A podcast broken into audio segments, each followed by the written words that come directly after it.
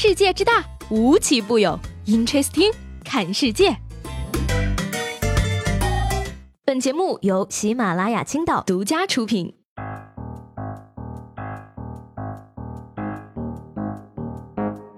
各位好，欢迎收听本期的 Interesting，我是西贝。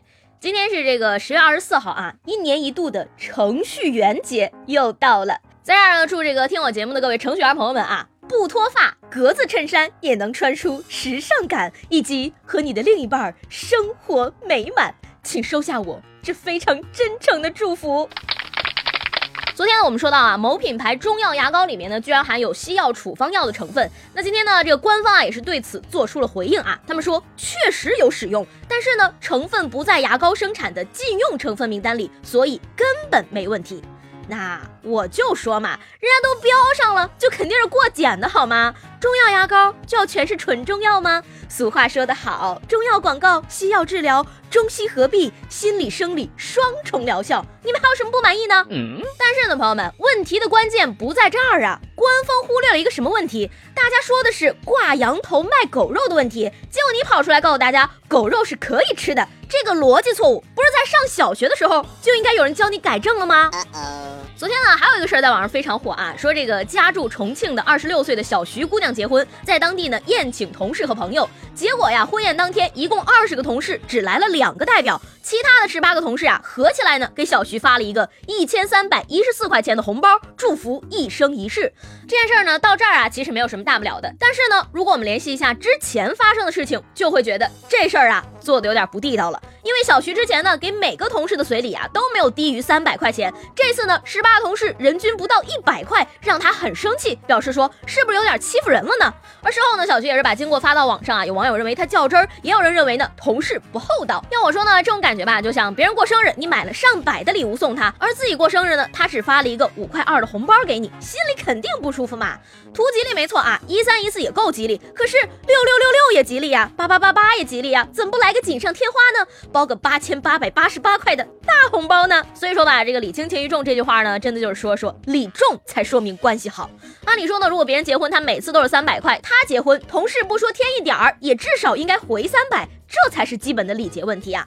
所以呢，有个道理很对啊，你觉得你跟某某某关系很好很铁，这个权限呢，仅限于你自己感觉而已，实际上未必。遇到事儿了呢，就看出来了。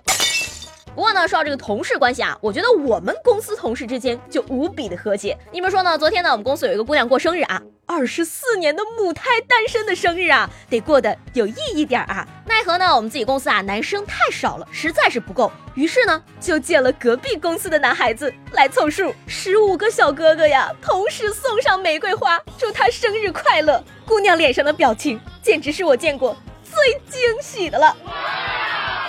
而更神奇的是什么呢？另一个同事啊拍了一个视频发在了抖音上，居然猝不及防的就火了，一天涨了快一万的粉丝啊！评论里一堆说要娶小姐姐的，估计我们母胎单二十四年的单身生活要结束了呢。那我呢，其实也没有什么别的要求了啊，就希望我过生日的时候呢，把玫瑰花变成钻石就好了，也不用太大，一克拉就够了。同样是上班啊，说最近呢，这个二十九岁的王某爆料啊，说自己向上级呢递交了工伤申请，理由是过劳肥，自己入职五年呢，居然长胖了七十多斤，就像老了二十岁，要求请假一个月去减个肥再回来。呃，五年长胖了七十斤，你不是程序员呀，你是试吃员吧？但是呢，虽然如此啊，老板的回复我就很不乐意听了，拒绝，明明是你懒，难道心里没点数吗？嘿，什么叫懒？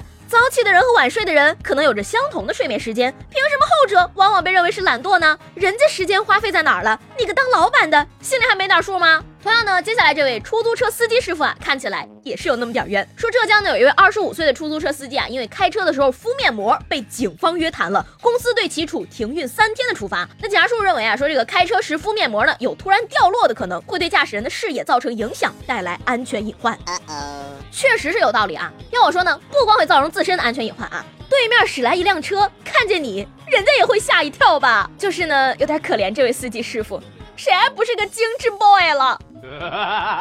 所以说吧，工作不易呀，且行且珍惜，说不定哪一天你的工作就被猫给代替了呢？嗯说这事儿呢，发生在重庆啊，重庆当地工商局的一位工作人员呢，上班途中意外弄伤了一只猫，出于责任啊，便将这只流浪猫呢带到了办公室照顾。没想到呢，同事们都很喜欢它，大家开始随着上班时间轮番喂养和照顾它，而这只猫呢，也在办公室定居了下来。同时呢，它也很给力啊，刚刚养好伤，还没有几天的时间，就把工商所里的鼠患收拾了个干净，报答给大家一个干干净净的工作环境。Amazing。而渐渐的呢，小猫发发现啊，这个来办事儿的人们很容易情绪激动，经常和工商所同事们发生一些小冲突。于是呢，这只懂事儿的猫啊，竟然学会开始上前卖萌，用自己的小爪子轻轻触碰那些情绪暴躁的人们。而出人意料的是呢，大家还真的因为这个心情变好了，所里的小冲突啊越来越少。那受到启发呢，所里这个管理人员也是制作了“好好讲，莫生气，轻声说我要睡觉”之类的标语牌。从此呢，所里办事的气氛啊，明显的变得温馨了起来。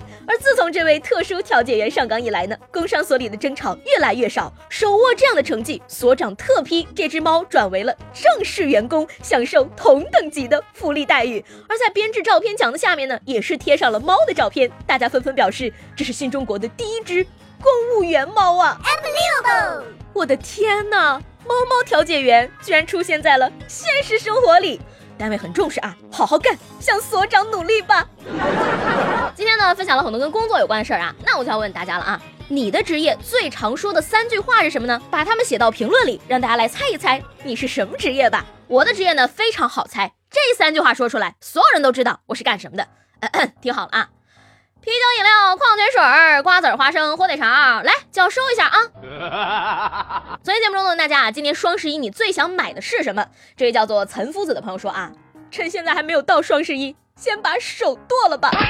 你看看，你这个回答就太消极了嘛。相比之下呢，这位叫做贪狼啸天的朋友的答案呢，就非常的乐观了。他是这样说的啊，我想买一个新的手，剁完之后直接安上一个新的。